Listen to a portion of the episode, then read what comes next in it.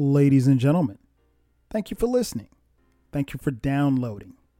And thank you for subscribing to the latest edition of the 12 Kyle podcast.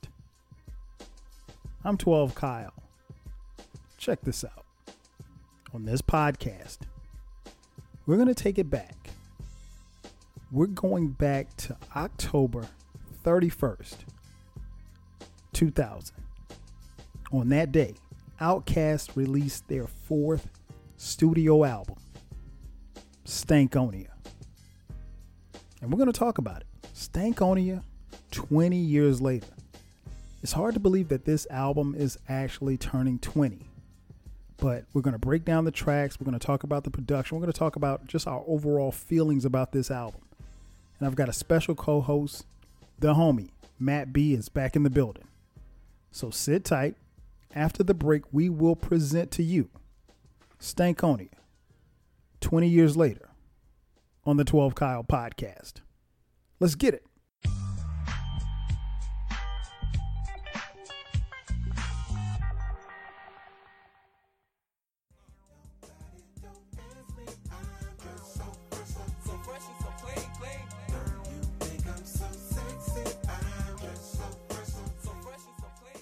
When I first heard Stankonia, uh, I remember feeling like, man, music is going to a real far out place. Once it got heard, it pretty much couldn't get taken back at that point. It's going so fast, like you couldn't even catch them joints. We know it was genuine. We knew it was authentic. We knew it was real. Andre did open up that gate for people to be Young Thug.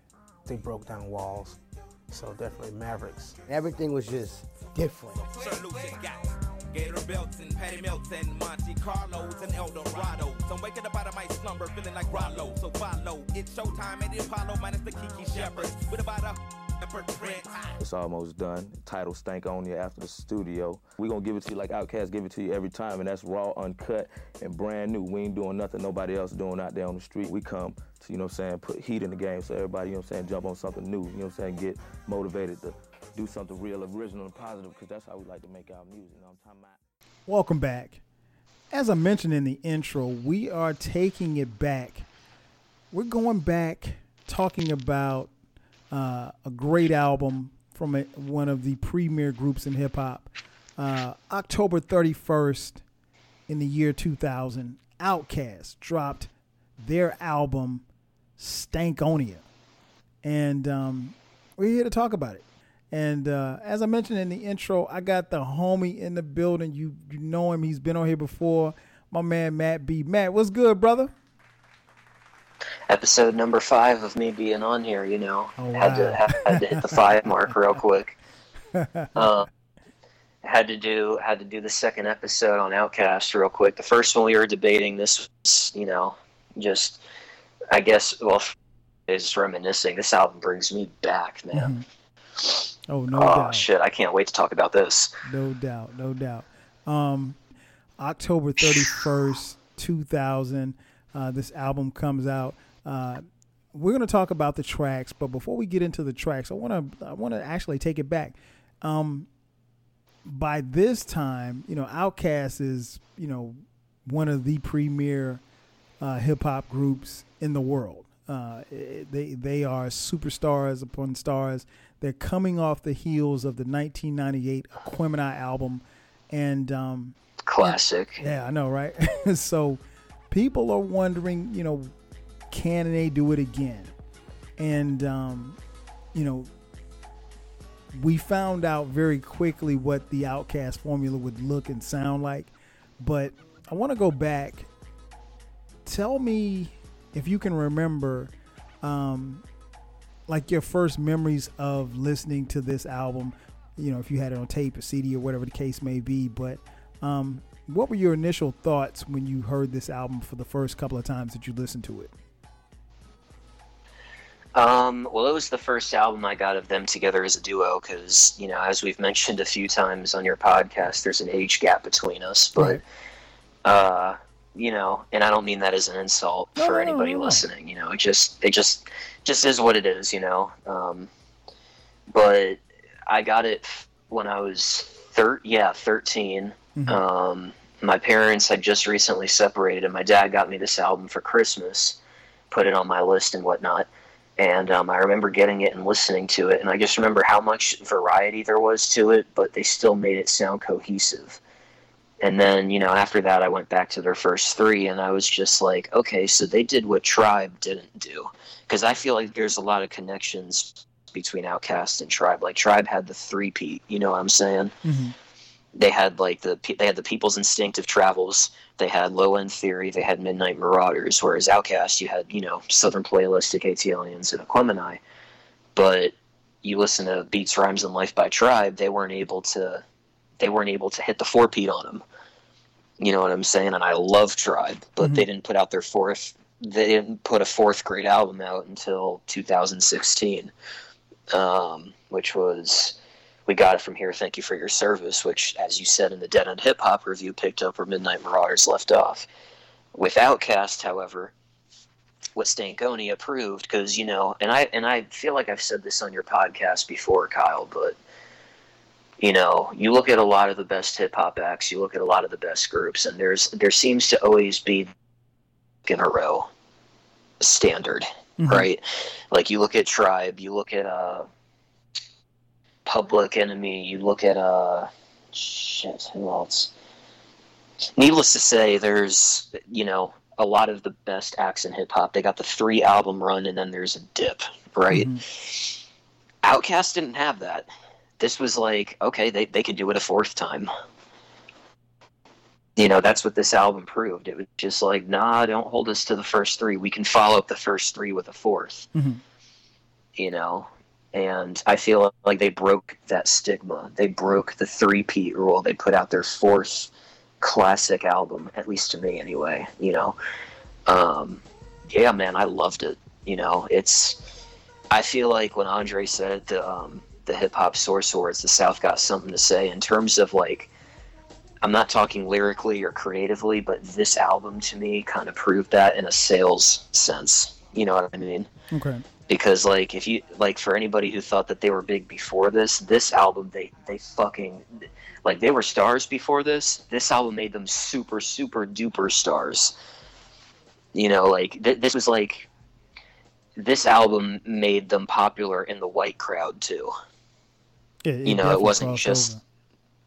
Yeah, like like you meet a lot of white people that are hip hop fans that like Outkast. They may not have even heard those first three albums. I would know I've experienced being in conversations with I'm not going to say who, but certain people that I've known in my life that were just like, "Oh, I've never heard their first three albums, but Stankonia though." You Mhm. know, like this album crossed them over into that white crowd.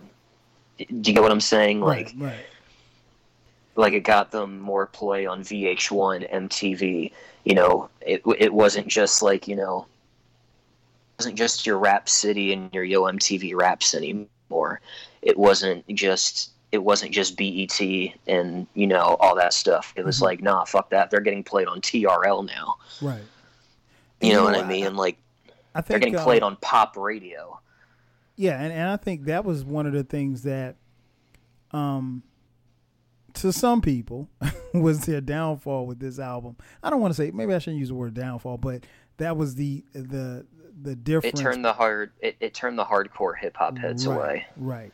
Um, my first memories of this album was, um, and I'll never forget it was the uh, was the lead single, uh, B.O.B. Uh, Bombs Over Baghdad. Uh, Mhm. That was crazy because there was the song and then there was the video, and I just remember it getting uh, airplay on the radio, and I by that time I'd moved. I moved here to Atlanta um, from South Carolina in 1997, so I was here for you know when Aquemini came out and how the city was buzzing and was crazy, and just the whole vibe of how Atlanta was when Aquemini came out. And there was a similar buzz. It wasn't the same, but it was a different buzz. But we knew something was going to be like we knew it was going to be crazy.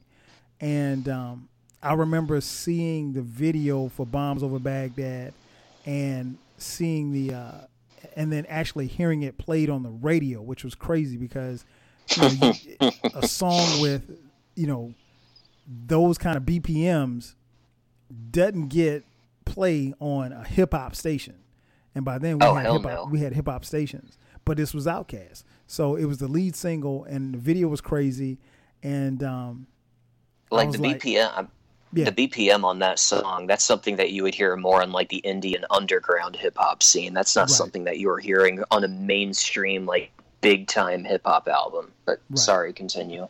and and for those of you listening, BPMs beat per beats per minute.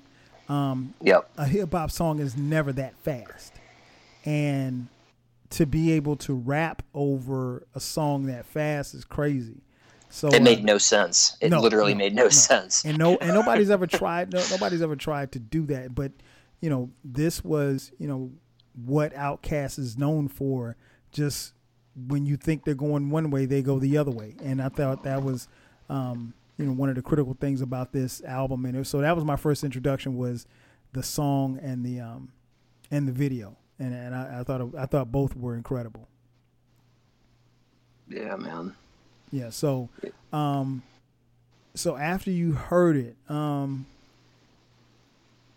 and I guess my next question would be after you heard it, uh, what? And we'll we'll get into the tracks in just a second. But do you remember if there were a track?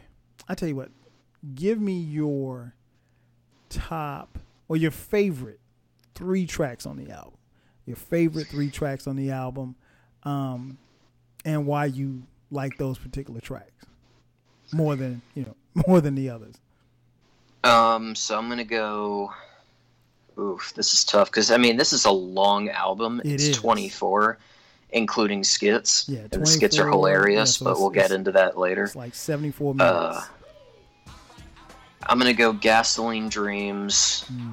Uh, no, actually, I take that back. I'm gonna go So Fresh, So Clean. I know that's such a basic answer, but Mhm. that's you know, this is my list. Fuck y'all. Um, so Fresh, So Clean, Snapping and Trapping is what made me a Killer Mike fan. Mm. Oh my god, he killed that. Woo! Oh, I'll, I'll quote bars later. Um, uh, I'm- feel like I should give five, but you said three. No, just gotta do three. just three.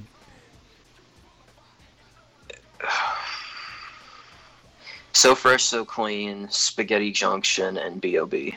Mm. Okay. Okay. Okay. Um, I'm going to remove Snapping and Trapping and put Spaghetti Junction. Okay, my three, um, definitely Spaghetti Junction. Uh, Man, man, such a dope track. Um, Gasoline Dreams is my second one, and um, damn, uh, no, no, I probably say. I probably say bombs over Baghdad because that was that was the introduction on the album. So yeah, those those those are my three favorite joints. Um, Yeah, and it's hard to pick. It's It hard is, to pick it is. singles, it but but you know, because it's just like you always want to be the guy. You always want to pick like the deeper album cuts, but Mhm. like with Outkast, it doesn't really matter. nah. You know what I'm saying? So Um, now, conversely, if there was one track that you could be like, you know what, let's take this one off. What's the one track you would take off this album? um.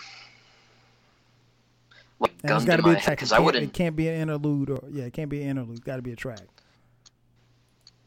I'm looking through right now. You know what? I'm gonna say I'll call before I come. Mm. yes, yes. And you know what? That hurts because I actually really love that song, but I guess compared to everything else on the album, that's the one I like the least. Right. But I still love it though. You know what I'm saying? Like Right. you're that like asking me to take that song off is like, okay, putting a gun to your head, take one off now. It- Mhm. like so. Yeah, that that's the one I'd take off. But I mean, uh, that that's tough though. It was between that and Explosion. you know, I wasn't sure which, you know, if if we would uh if we would have, you know, any that would be the same or anything like that. But um, yeah, I agree. I agree. I I'm that one's coming off of me. Um, It's not that it's a bad song. It's just, yeah, I can do without it. It's it's it's a skip for me. It's cat. It, it, it is catchy though. I will say. Oh that. yeah, it's definitely catchy, and that's one of the reasons why I think they did it. Um, but yeah, Surprised it wasn't a single. you know what? I think there was some talk about it, but I think that was just honestly, I think that was just the streets that were talking because you look at the It single, is a little. You look at It the is a little sexually explicit too, Well, like not- the title. not even that, but you look at the single, the singles that they released, um, "Bombs Over Baghdad," "Miss Jackson," "So Fresh, So Clean." So honestly, it doesn't single wise, it doesn't stack up to those songs. You know, No, if- it doesn't. If that's your fourth single, you're like, uh, no. I mean, to be honest, fans would have been like, nah, man, we're not feeling this. so Maybe um, Humble Mumble. Maybe with with Badu, yeah, maybe. Yeah, that, I um, love that song too. We'll, we'll get into that. definitely. Um, but yeah, that that would be the one joint um, that I would uh, that I probably take off. Uh, now, obviously, one of the things that Outkast is, you know, tremendously known for is their production. Um, the production on this album, uh, just like all of their albums, you know, it's very, very futuristic, Eclectic. yeah, very eclectic, very diverse. Um, you know, it's funk, it's you know, punk rock, if you will, it's hip hop, it's dirty south. Um, Psychedelic. yes, definitely psychedelic. Um, there's a gospel feel, and you know, like in songs Oh, yeah. like uh, like uh, "Bombs Over Baghdad." Um, you can tell that Organized Noise and Outkast on a production tip were inspired by like the church. Inspired by who? You definitely tell You you by it. like going to church, like the music Oh, yeah, that yeah. the music that you would hear in church. No doubt. No You know. doubt. Definitely gospel music. Um, and again, it's the South, so you know they they're going to definitely have that type of uh, that type of feel to to the music that they're doing. Um, but yeah, man, what what, did, what were your overall thoughts about the production? Like you, you mentioned, Organized Noise, which is the team that you know obviously uh, gave birth to Outkast. Um, they did the production on here as well as you know self-contained with you know Andre and, and Big Boi and um, Mr. DJ uh, doing production as well. But that's pretty much who produced this album. Uh, what were your overall thoughts on um on the pro- production of this album? I mean, similar to what I said before, sonically, I was really impressed with how every every song sounded different from the last one, but they still made it flow. Mm-hmm. You know, I think that was because you you hear a lot of artists that try to make a super diverse album, but there's really nothing that connects the songs together that make it a cohesive body of work. Um, but I feel like, especially in like on the mainstream tip when it comes to hip hop, like I feel like a lot of people that try to experiment Mm-hmm. they just fuck the album up by putting the songs in spots they don't belong. Right. But on this one, because of how dense the production is, they found a way. I really appreciated how they made everything flow together when everything sounded so different. Like it made no sense how cohesive this album is. Yeah, I, I- think one of the things that always stood out to me about the production is that um, it was just like every other Outkast album. It was one step ahead of the game, or maybe sometimes two steps ahead of the game.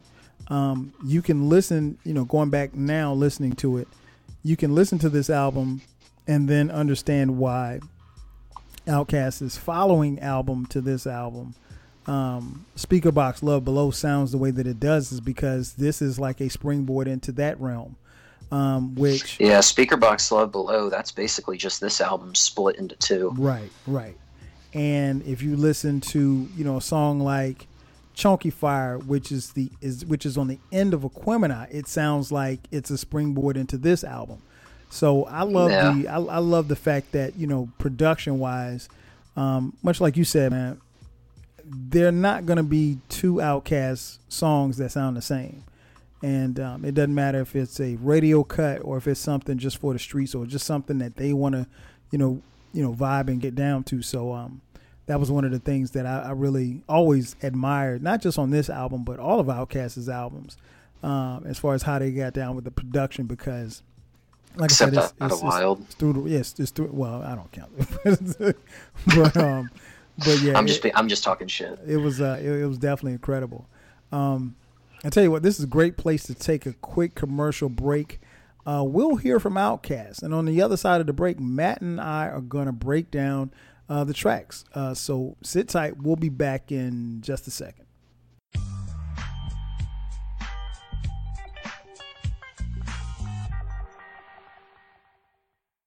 How do you guys follow up an album like Aquemini? Was it critically successful? Is it best-selling record to date? How do you go about doing that? Uh, very carefully, you know. Try not to think about it, you know, too much. Just really try to stretch it, you know, push that envelope. We always felt like if you had a studio, you would always have a place to experiment with the music because if you have time to sit around and mess with stuff, it gets a little bit better when you play with it. When you own the joint, you can stay here all day because you never know when the vibe's going to come. It could be 7 in the morning, could be 7 at night, could be midnight, you know what I mean? So I was sleeping with the music.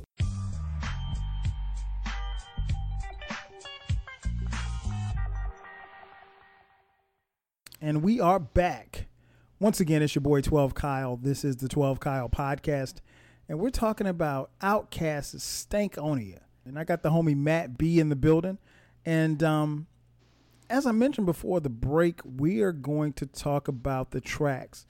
Uh, so the album starts off uh, with an intro, which is uh, if if you've by this time if you if you've heard uh, Southern Playalistic Cadillac music, if you've heard uh, ATLiens, if you've heard Aquemini, and then this album, the fourth album, uh, Stankonia, you know that Outkast will give you some, you know, some really good uh, interludes and things of that nature. And this was this album wasn't short on those as well. Um, The only one they didn't around that time was ATLiens. There were no skits on that album, but Yeah. the other three. yeah, they really did. They they had the intro on that, but they didn't have um, they didn't really have And even the intro. Yeah, the intro on that was pretty musical. cool. Yeah, it was just musical.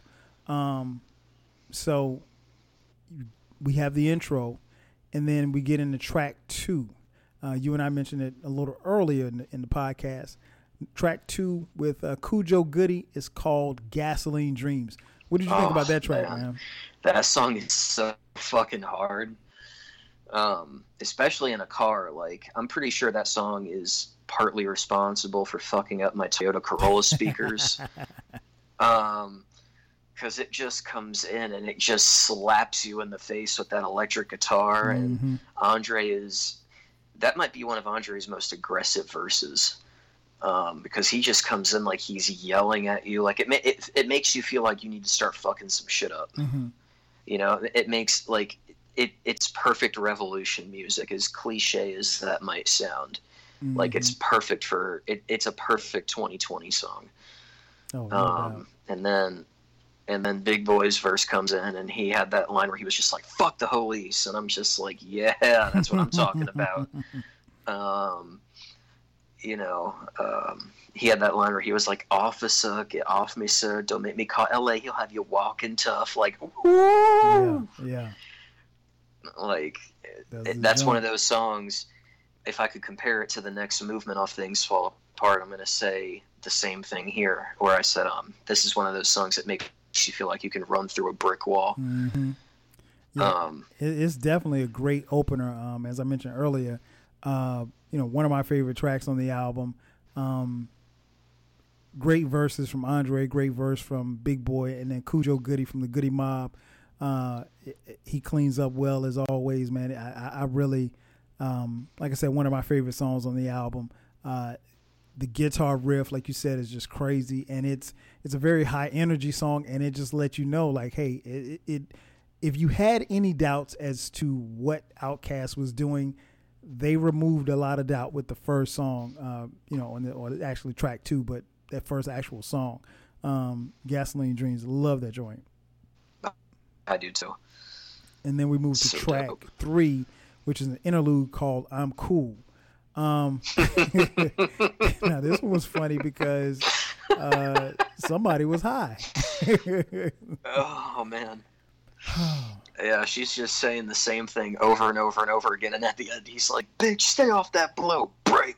yep. Man, Yep. and oh god, that shit is hilarious. Still, and it's it's that's the thing about good skits, man. Um, I've talked about this on on other podcasts as well.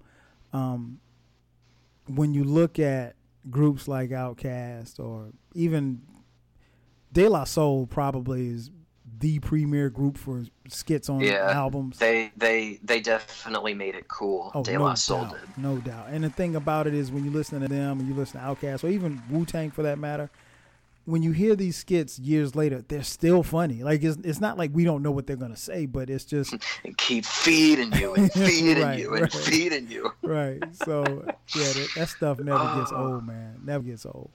Um, then we move on to track four, the ever popular "So Fresh, So Clean." Man, what's your thoughts on that joint? It makes me want to wear a fur coat and get a Cadillac. I'm, I'm dead ass serious too. Like that song, like just makes me feel like that song always puts puts an instant smile on my face. Like I say the same thing about uh, bow tie off Speakerboxxx. It makes me feel like I'm on some pimp shit. Um, like just the way Big Boi comes in, like the way that that bass is slapping, um, and Andre comes in. Man, I can quote that song word for word. I'm not going to do it here, but yeah, I can quote that song word for word. And then when Andre comes in with the "We are the coolest motherfuckers on the planet," I'm like, "Woo, yes!" Sleepy Brown on the hook, which, Yes, by the way, he doesn't get enough. He doesn't get enough credit as a singer. Yes. Yeah, I, You know, I, like- I, I agree with you a thousand percent, man. Um, much love and much props to Sleepy Brown, um, who is, I think, in this, in in all honesty, I think he's the hero of this particular song. He just, it was, it's it's harmonic, it's uh, funky as hell. It's you know a more updated version of you know what I think Parliament would have done in the '70s. It was just that dope. But um, it's a very obviously popular track track that they released. But nonetheless, man, um, still bangs, man. Still it kind of sounds. It kind of sounds like the spiritual successor to Rosa Parks, Mm. Yeah, it, it's it's it's at least to me. it, it's one of those joints, man. That um, like you said, it, crossed over, but I think one of the things that is impressive about it is that it doesn't give me the feel that they went into the studio with the intent on making it crossover. It's one thing if your if your music crosses over to MTV, TRL, whatever the case may be, but it's another thing when you try to make a record that will cross over. I don't think that that's what Outkast was doing with this one. So, um, yeah, definitely. Uh, so fresh, so clean, forever a jam. Um, then track five, the popular Miss Jackson. oh man, Yeah. another another MTV staple, man. What, what's your thoughts on Miss Jackson? Um, and you ain't hurrying. And what was that line? And you ain't hurrying. Speaking of mo, because my dick all in her mouth. I love Big Boi. Um, like, yeah, this uh, th- this this is a jam, man. I mean, you know, I was talking to my dad recently about songs that are really, really great that may have gotten played too much. Um, because he was bringing up how when he was growing up, "Stairway to Heaven" by Led Zeppelin literally got played every five minutes to the point where people just got fucking tired of it. Um, I feel like songs like Miss Jackson and Hey Ya might be the hip hop equivalent of that to a degree, but now time removed since this song was still getting played a lot on the radio, I listen to this song all the time. I think it's great.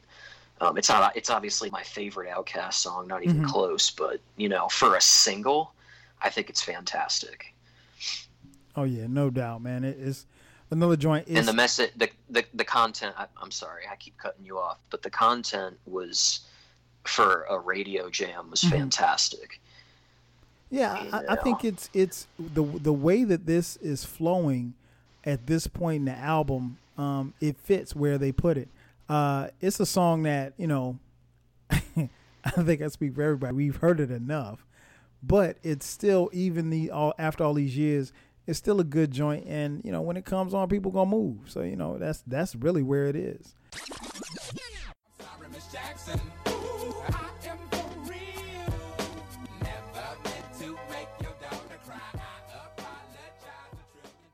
Sorry, Miss Jackson. Like that joint is like one of the best hip hop songs of all time. Like, you know what I'm saying? Like the message behind it and everything. You know, infidelity and relationships and, and parenthood. Like you know, those are topics that you know people don't really focus on these days. And I'll be there on the first day of school and graduation. Like that's a that's very prophetic. Like that's very a big statement. Like I'm, I'm gonna be here from the beginning and even though me and your mother don't get along. A lot of people gonna be able to relate to that because you know it's the baby's mama's mama song. Always feeling, you know, wondering how somebody feel about you after certain things don't work out, you know, and just really just saying, you know, it's nobody's fault, you know, but let's try to make the best of what we got.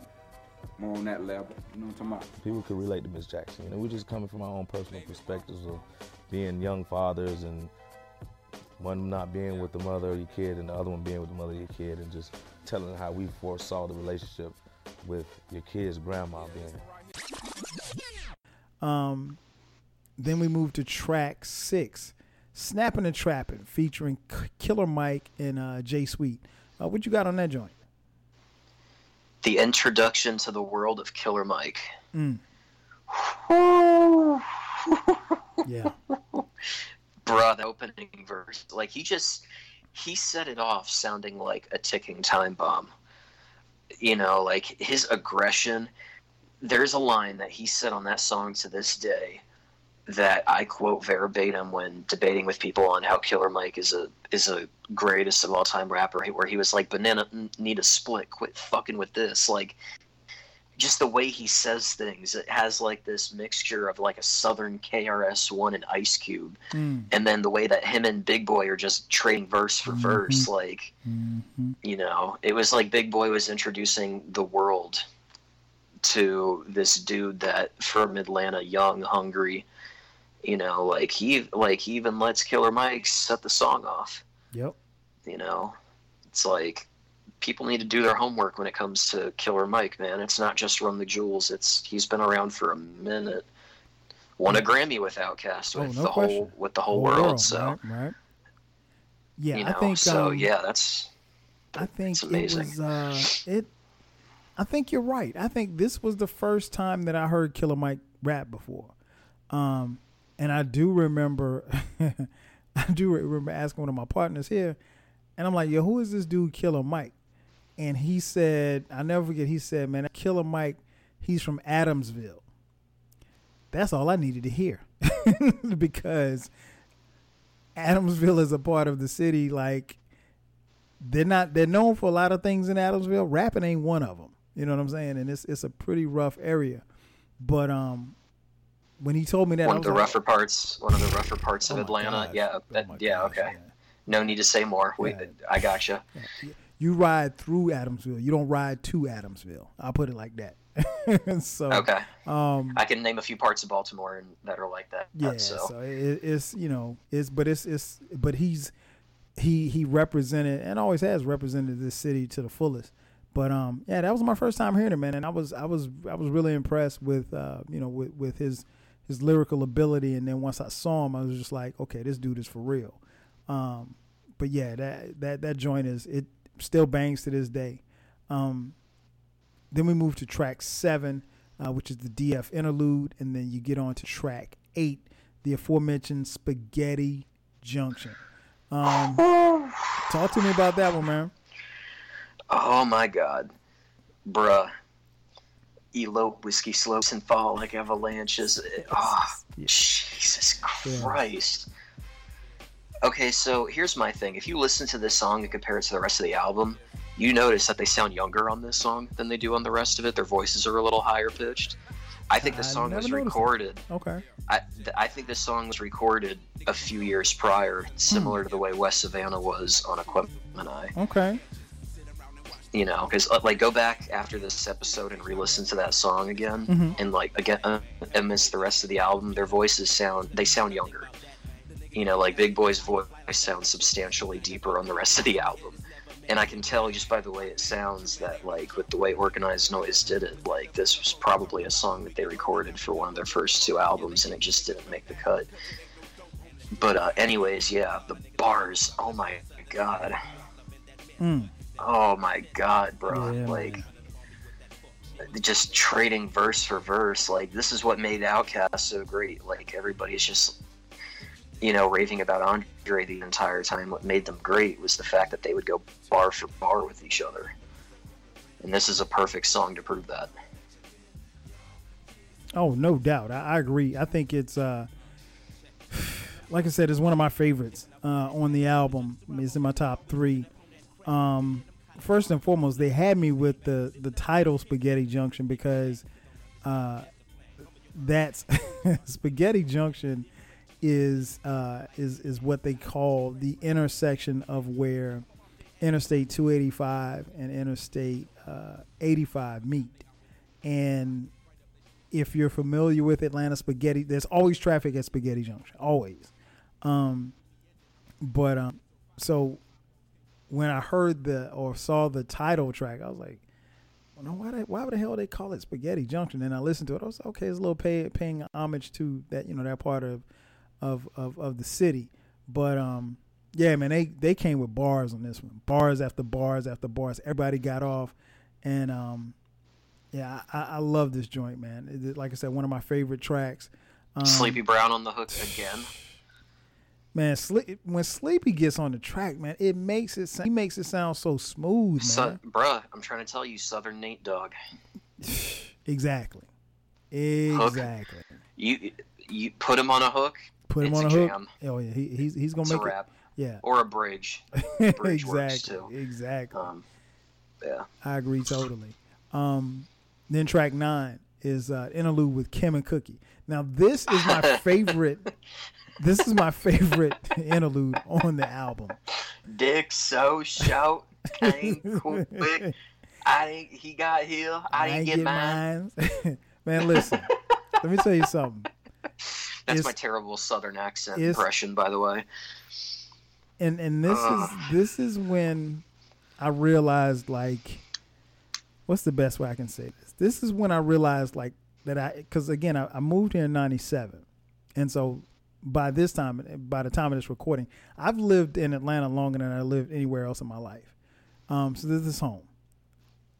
But what was interesting was I had been here long enough to when I heard that skit for the first time, or the first couple of times I heard it, I knew exactly what side of town they were from. And it, I was like, damn, you know, that's bad when you can hear somebody and you can be like, oh, they're from College Park, or oh, they're from East Atlanta, or oh, they're from Decatur, you know, that type of thing. So, um, Where were they from, Kyle? Oh, they're pff, definitely East Side. Okay. Um, one of I would say Kim was from East Side, and Cookie's probably from the SWATs. Mm. Probably from the SWATs. Um, yeah. God, so that skit's so hilarious. yeah, it, it is. It is, and I, I never, never grow tired of. it. But again, it is one of my favorite skits. It's my favorite skit on the album, and one of my favorite hip hop skits because it's just, and that's a regular conversation from two women in Atlanta. No, no lie. At that particular time, that was so funny to me.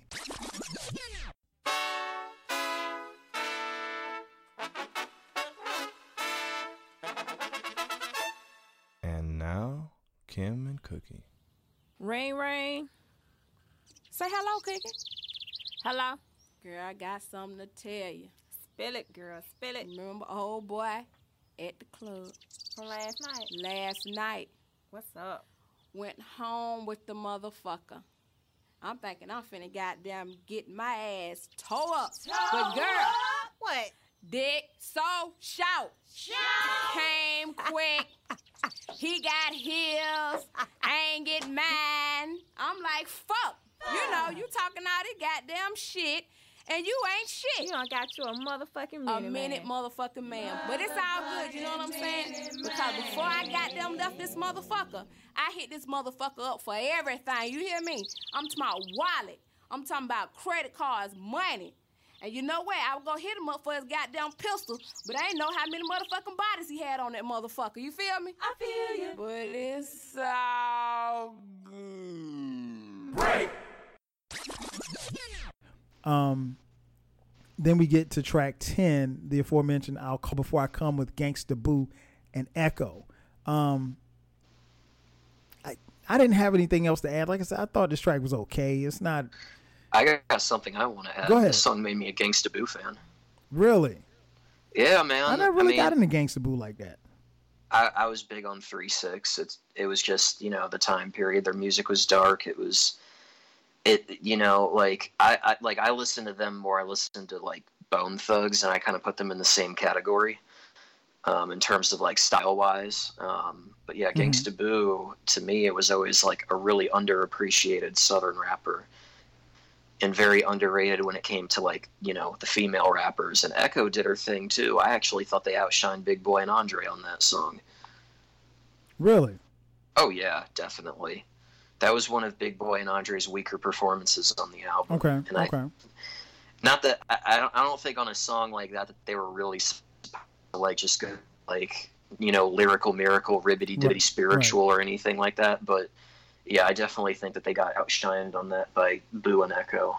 Okay. Okay. And I might get torn up in your I might get torn up in your You comments probably for will. saying that. You probably will, because I won't go that far. I just, but it's Nah. it's not a song that I would listen to. You know, like I said, if if I'm if it comes on, I might listen to it. I might not. I probably won't listen to it. It's it's a skip for me, but you know that happens. oh, uh, Um, I do like the beat on that song though. I will say that. Oh, no doubt. No doubt. Then we move to track 12, excuse me, track 11, uh, Bombs Over Baghdad. Again, we talked about that a little earlier. Um, crazy, crazy lead single. Uh, if you haven't Mm. seen the video, go watch the video after you listen to this podcast. And one of the things that you'll find is that uh, not only was it colorful, but it the video when you put it in context as to where we are right now and at the time of this recording in 2020, it back then it looked futuristic, but now it looks it still looks kind of futuristic, and it looks you know um it- it's a very good visual, you know, and I think you know that was something that um Yeah. if if you follow T.I. Outkast, they they definitely played and whoever directed their videos, they played around with you know colors. Even if you go back to the uh, Rosa Parks video, it wasn't something that they were afraid to do. What were you, what were you gonna say?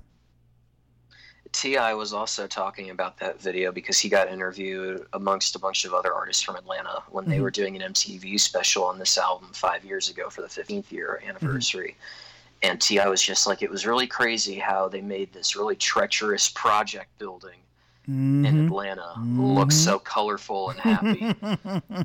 and if I'm not and, and if I'm not mistaken, I think that project that they fil- that they f- shot the video outside of has been torn down since. But Probably. at least from at least from what I've read, a lot of the projects would in not those areas surp- have been yeah, torn down. It might have been So- Bowen Homes. Um, I'll look it up if I'm not mistaken. It probably was Bowen Homes. But yeah, a lot of the project areas have been, you know, with uh, gentrification and everything else, just like No, any other. that's city. not just Atlanta. Oh no, no, it's everywhere. It's everywhere. Um, but yeah, I think uh, I, I think you're right. They they did they did do that. I can't remember which project it was, but they did do that um, at a project, and just really to have it look like that and still come out to be so colorful. If no one told you that they filmed it at a project, you wouldn't know. yeah, because like T.I. said, it was a very treacherous, a very treacherous project building, Mm-hmm. It and they made it look super happy Definitely was. on a day where. On a day where, without those colors and without the kids running and everyone smiling, it probably would have looked pretty grim. Oh yeah, it looked You crazy. know.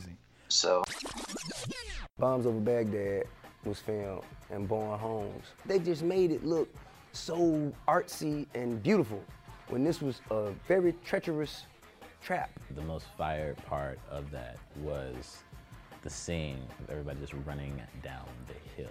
Running down the same hills of grass that we saw shootouts occur. You take a city that normally in certain circumstances looked like this, and these guys made it look like this. You know what I'm saying? Um, then we move to track 12, Explosion, featuring B-Real from Cypress Hill. What you got on this one? I loved it. You know, I've seen a lot of people say that they didn't like B-Real on the song, and I'm like, y'all are fucking tripping. B-Real killed that verse. Like, you know, and I get it. Some people don't like, you know, his vocal tone or whatever. But I guess for me, I've always been a fan of like odd voices, if that makes sense. So, like, yeah, he killed that. Like, that's not a collab that you would ever expect to like actually mesh that well. Like I'm a fan of style matchups in hip hop, and I really feel like that was one for the ages. Like B-Real killed that. He might have had my favorite verse on that song, actually. Oh, well, oh, no question, no question. Um, he he definitely had my favorite verse on that particular song. Um, but yeah, he he crushed it, man. And I think a guy like B-Real who, um, you know, obviously coming from Cypress Hill. I'll be honest, when I first saw his name on the on the liner notes for this song, I was like, Cass and B-Real. I was like, oh, you know, it sort of my first thought was like, I don't know about this, and then once I played it, I was like, shit, because he crushed yeah, it. exactly. I was like, exactly. You know what I'm saying? like- so I, I love it, man. Still love that joint. It bangs to this day. Um, so aggressive too. Yes, Just like. Gasoline Dream, so aggressive. aggressive. Um, next track is an interlude, "Good Hair," featuring uh, the quote unquote most feared man in comedy, Henry Welch. Um, Henry Welch is a funny dude, man. If you get a chance, pull up his stuff on YouTube. Um, he's from he's from Birmingham, but he lives he's lived here for the last I don't know 10, 15, 20 years.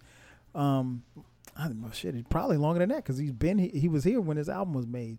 Um, but uh, funny dude, man, and uh, to get this interlude, you probably would have to see uh, Henry, you know, do a stand up or something like that. But real funny dude. But um, that was an interlude there. Then we moved to track fourteen. Uh, we love these hoes, featuring Backbone and Big Gipp from the Goodie Mob.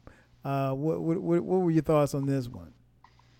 While it's not one of my three favorite tracks on the album, it does have one of my top three favorite beats on the album. That beat from Organized Noize is fucking ridiculous, dog. Like Mm-hmm. the where where where where where where where like oh my god, and the hook. You know, like I, I like how they were rapping their asses off, but the song was still hilarious. Mm-hmm. Mm-hmm.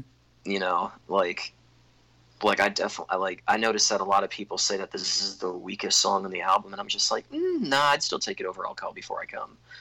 You know. and another thing too is I've always been a sucker for Big Gipp's voice. Mhm. Like I, he he has one of my favorite voices in rap Okay. because it's mel it's super mellow, but you can still hear like like the griminess, like the gruff, like raspiness in his voice. I love that. And Big Boi obviously killed it. And Backbone, it, Backbone is he, he's just he's such a sweet dude.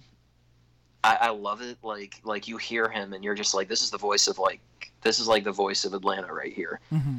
You know, he just has that raspiness, that slow, that that slow rapping style, but you're feeling every word. Like I love Backbone.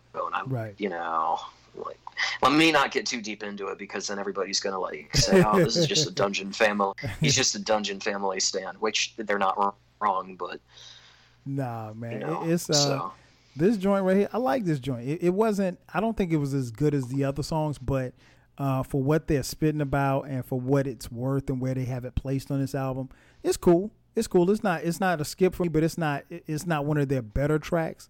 But um, I mean, like you said, it, they got Gipp on here. Gipp is from you know Goodie Mob, so anything with Goodie Mob, I'm rolling. Um, then we move to track 15, Humble Mumble, featuring Erykah Badu. Um, the lovely, great, and talented Erykah Badu. Um, what did you think about this one? loved it. Mm. Um, This is probably objectively the best song on the album to me from a production and rhyming standpoint, just the creativity of it.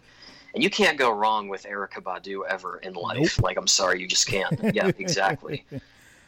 Emphasize the P on that. Nope. Um, yeah, she is.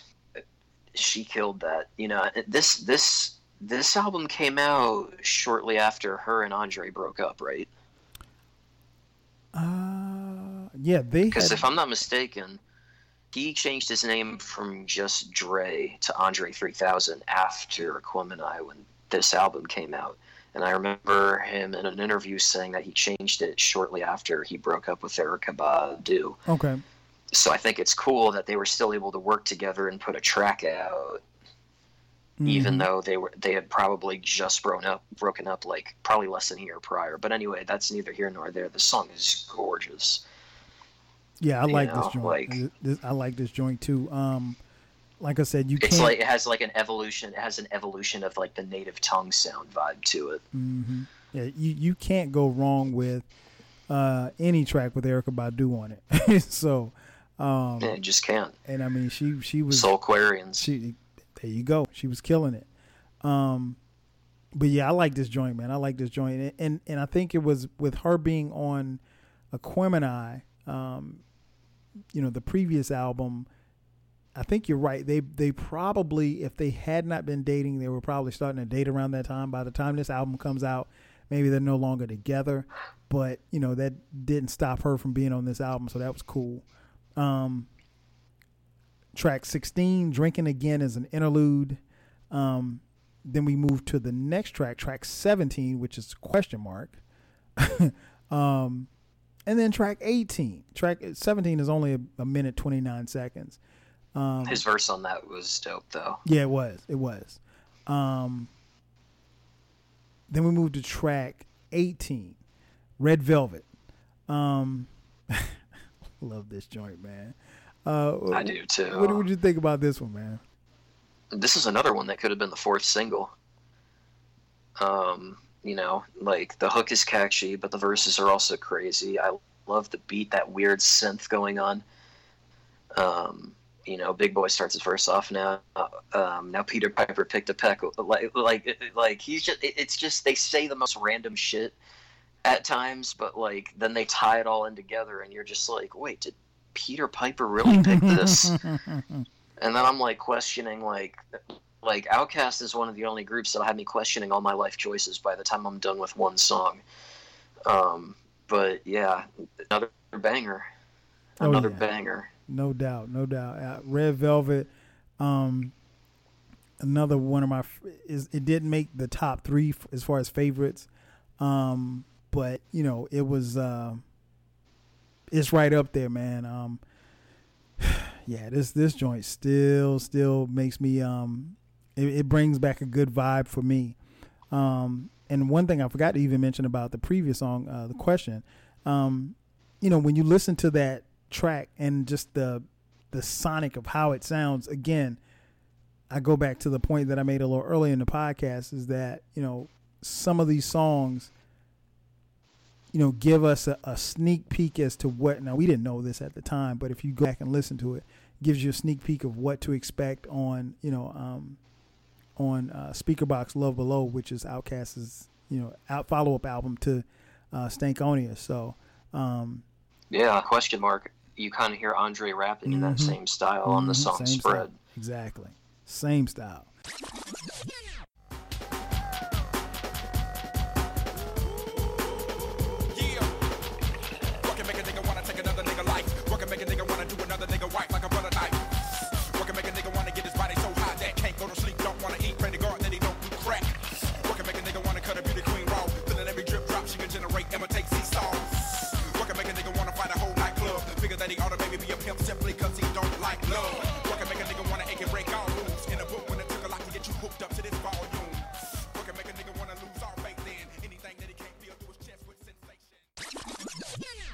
Uh, then we move to track 19, uh, Cruising in the ATL. Break.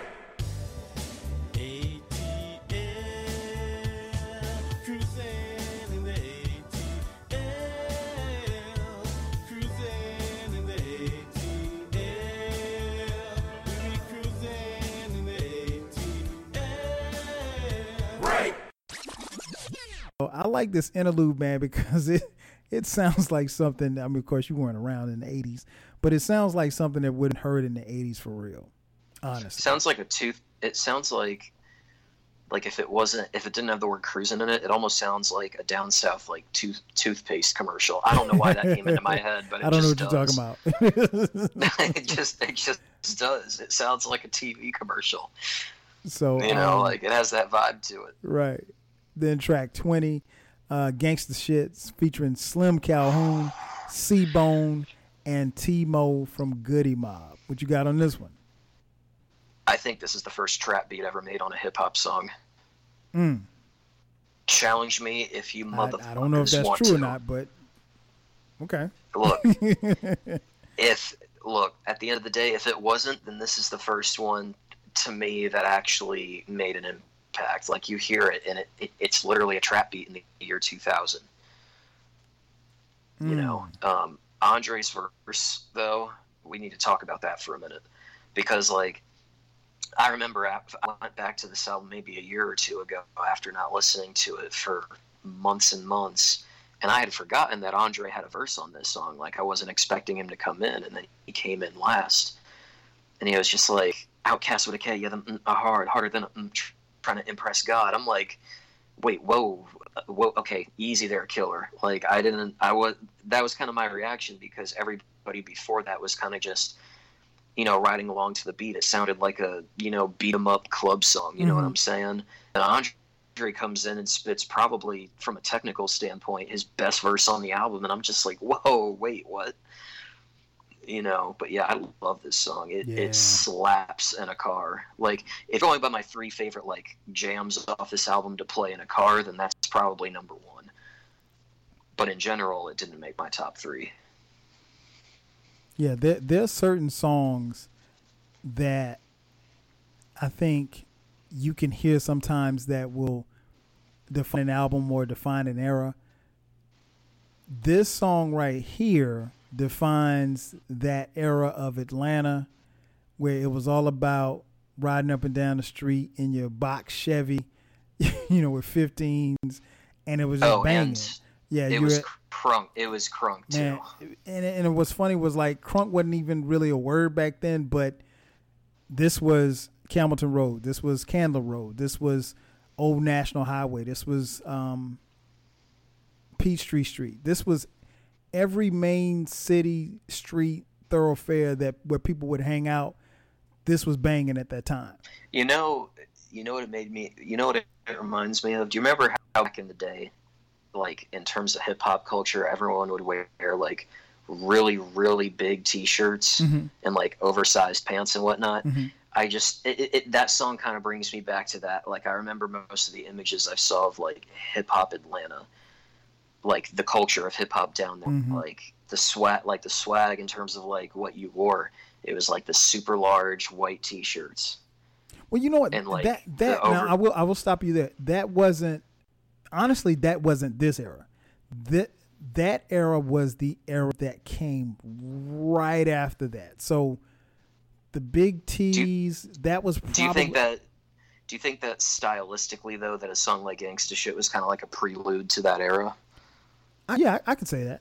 I, w- I wouldn't have a problem saying that. It, Yeah. it just it I guess that's I guess that's why it makes me think of that. Yeah. But Yeah, it, it wasn't that era though. That was this was the this was like the last of that era just where it was just really about, you know, boom in your car and you would just you know a lot of times guys would just pull up parking lot pimp, don't even go in the club and just hang out and or you go to Greenbrier Mall, you go to South DeKalb Mall and just hang out and just and it was just it was about the scene and just about being outside and being on the street and it really wasn't about what you had on. I mean, like dudes always came, you know, kind of fly, whatever the case may be. But you knew if somebody was from Decatur, you knew they were from Decatur. Like it was make no mistake Right. about it. And same thing goes Hey. for College Park, and and and and so forth so on. if if it wasn't for Atlanta, FIFA wouldn't be saying "bump in the whip." well, I think at this particular time, this is where the music was, and this song kind of was. I guess in a nutshell, what I'm saying is, this song was definitely the epitome of what Southern music in Atlanta sounded like. And this got a lot of play, you know, in the street, a lot of play, actually a lot of radio play, to be honest, um, the clean version. But um, a a certified banger on this album. Um, then we moved to track 21, Toilet Tisha. Uh, what did you think about Toilet Tisha? Toilet Tissue was dope. Um, I thought it was really bold and brave of them to make a song like that about uh, suicide. Mm-hmm. Um, and then the mom that comes in crying at the end, that shit was Mhm, bone chilling. Um, you know, yeah, that, that's really all I got to say about that one. It's not one of my favorites on the album, but I have a deep appreciation for it given some of my struggles in life. I can find some of it relatable. Right. This this was a song that I think I understand now why it was on the album. Uh, I don't think I understood why it was on the album back then. Um, I didn't either. I honestly I could do without this song. Um, it's not a skip per se, but it's not a song that, for me, when I look back at the totality of this album, I think this was one song too many, and I can actually say that about this song and then the final song, um, which we'll get to in just a, yeah we'll, we'll get to in just a second. Uh, but yeah, Okay. there's a couple of tracks that I think you know. I only mentioned one track that I would take off this album, but I'd, I'd take this one off too. I get where they were trying to go. This one might have fit better on Speakerboxxx Love Below. I definitely couldn't find a place for it on Aquemini, but um, yeah, this one this one didn't really it didn't. I get what they were saying. I mean, like you said, dealing with the the subject matter, and at that particular time, nobody in hip hop would take it upon themselves to you know talk about what they're what it is that they're talking about and like you said the the mother screaming at the end was you know definitely brought the song all the way home but if i was the a&r i'm i probably wouldn't put it on the album I probably wouldn't put it on there um All right. track 22 You learn something new about you learn something new about the people that you enjoy talking to every day. yeah, I did. Yeah, I could do without that one. Um, track twenty-two, "Slum Beautiful" with CeeLo Green from Goodie Mob. oh ah, man, I Yes. love this song. Yes. Slum beautiful. Oh god, that shit is so crazy. Oh. Yeah, the in Big Boi's crazy, too. verse, like the way he, like Big Boi floated. This was the album that made me question like why people sleep on Big Boi the way they do. Because I can make the case that he might have been better on this album than Andre was. I won't go that far. I won't go. I think were, You won't, but I will. I think I think they were about even, but I think um, but I, I get your point though. I think Big Boi definitely um, the the the, sh- the sword was very sharp, very sharp on this album. Uh, I, I agree with you, man. I, this is um, this is another banger, um, and I think you know anytime you get Big Boi and and and, and CeeLo on a track, man, you're in you're in a good place, and um, I enjoyed this one, man. I, I really like this one. This one still slaps to this day. Um, then track 23, we have the prenup uh, interlude, and then we close out the album with track 24. Uh, like I said, it's 74 minutes long, so this is a long album, even by 2000 standards. Um, Right. but the album closes out with uh, Stankonia, Stank Love featuring Big Rube and Sleepy Brown. Uh, what did you think about that one? Oh man, dog, this was the perfect, perfect outro, man. Every time I hear this, like it just it kind of sends chills down my spine with the way Sleepy's singing. And oh man, like when he ends that part with like we're about to explode. I'm just like, oh my god, bro. Like how, how can anybody not like this song? It's long, I get it you know, but like just oh man, like you know how they say like you know how like some people have like the list of music that they would probably make love to. Mm-hmm. That would be a song that would get put on my playlist. Oh wow. Oh yeah. oh wow. Yeah. Yep. Oh wow. So, you know, the outro to Stankonia is going on the, you know, is going on that playlist because I mean like look, at the end of the day, Sleepy is just like his voice is perfect for that kind of, you know, yeah. I'll I'll, I'll leave it at that. But th- yeah, the perfect outro to the album. Hmm. I might like this more than Chonkyfire if I'm being honest Wow. with you. Okay. Okay. No, no, no, no, no. I take that back. No, that, that now I'm now I know I'm pushing it too far. Yeah, no, I take that back. But I do love the song. Okay. Okay. Yeah. Like I said, I, I it doesn't do anything for me. Um, All right. it, in fact, it does very little for me. I think. Oh man. I think part of the issue where I think, and I'll get in. I guess I might as well get into it now as we talk as we talk about the album. Um, just overall thoughts. I think this album probably was two or three tracks too much.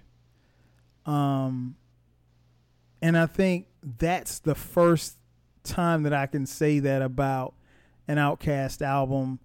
When you look at their first album, Southernplayalisticadillacmuzik, when you look at the second album, um, ATLiens, when you look at the third album, Aquemini.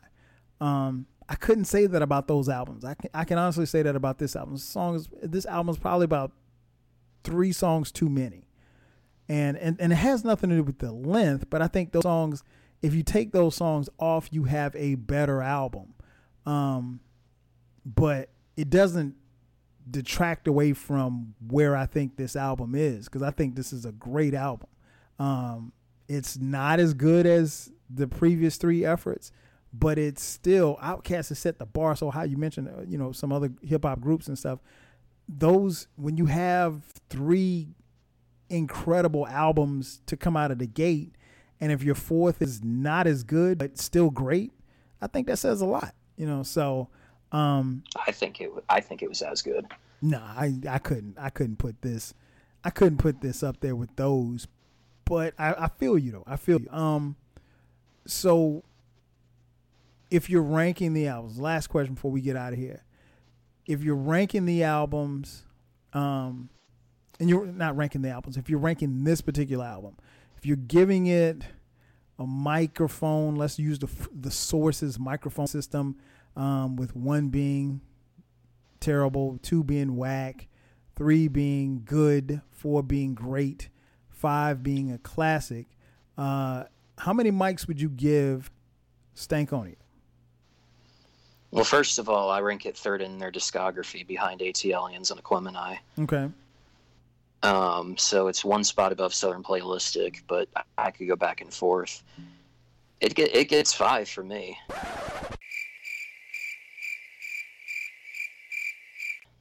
Wow, you give this a five mic album? Oh, easily. Wow. Tripping. One of the easiest ones I could give it to. You said what? I said you tripping, but okay. But I, but I'm listening. Uh, I'm listening.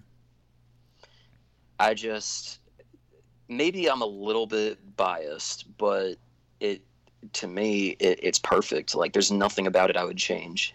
Hmm. It's one of the very few albums that's this long that I can't find anything I can change about it. Hmm. You know. Okay. Um, okay.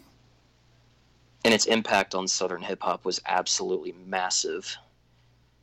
So, you know, yeah, I think this album gave a lot of people and a lot of hip hop artists in Atlanta. That I think this album might have made Atlanta like from 2000 to now the mecca of hip hop. Not all time. That's still New York, obviously, but mm-hmm. As we know, the South has been running shit since like the early 2000s. I think this album started that. Yeah, I, I think uh, there's there's definitely some credence to that. This album was definitely a, a brick in the wall, a huge brick in the wall for Southern hip hop. Um, if I had to give it, if I had to give it a mic, it's definitely not a five mic. I would say it's four. I give it four. Um, again, I think if you take those tracks off, if you take those tracks off, now, now we're talking. We're talking about something totally different here.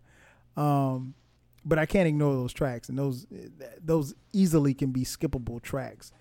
Um, I don't well, I skip one, but I don't skip the other two. But no, it, it's just I, I can't even in good conscience call it a five mic album.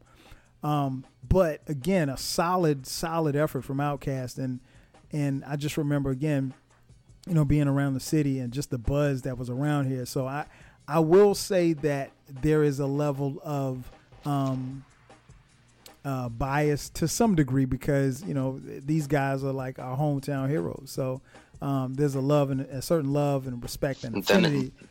Was that? I imagine them and I imagine them and Goodie Mob for you.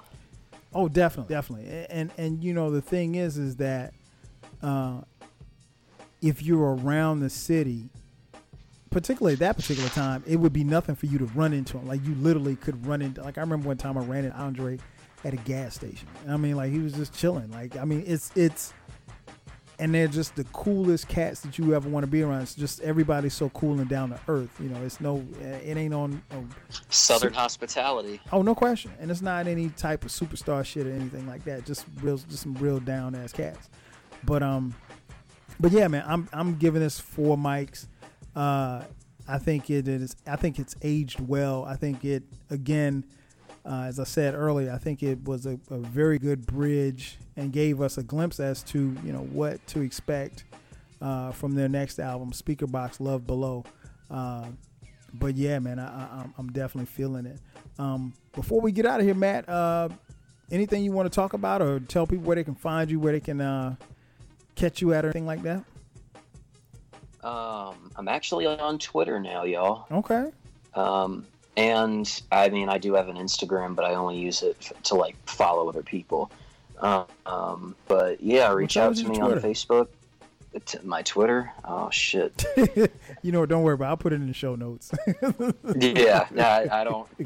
I just log on. I don't remember my actual Twitter handle, y'all. But yeah, find me on Facebook and uh. And, how do I not remember my Twitter handle? What's wrong, man? Because you don't tweet Um, yourself. So I mean, you know, it is what it is. Eh, you know. yeah, but yeah, y'all can find me on Twitter and Facebook. No doubt, no doubt. Well, you guys have been been listening this long. You know where to find me. If you don't, it's twelve Kyle, the number one two K Y L E, all across the board, all platforms. Uh, this is the Twelve Kyle podcast. This podcast can be found and heard, streamed, downloaded uh, on every streaming platform where podcasts are free. Uh, that's gonna do it for us. Uh, once again, Outkast, Stankonia, 25 years later with the homie Matt B. I'm your boy 12 Kyle. 20, That's- 20. Oh, excuse me. Did I, did I say 25th? I'm sorry, 20. Yeah, you said 25. My bad, my bad. 20, 20. I'm giving it too many years.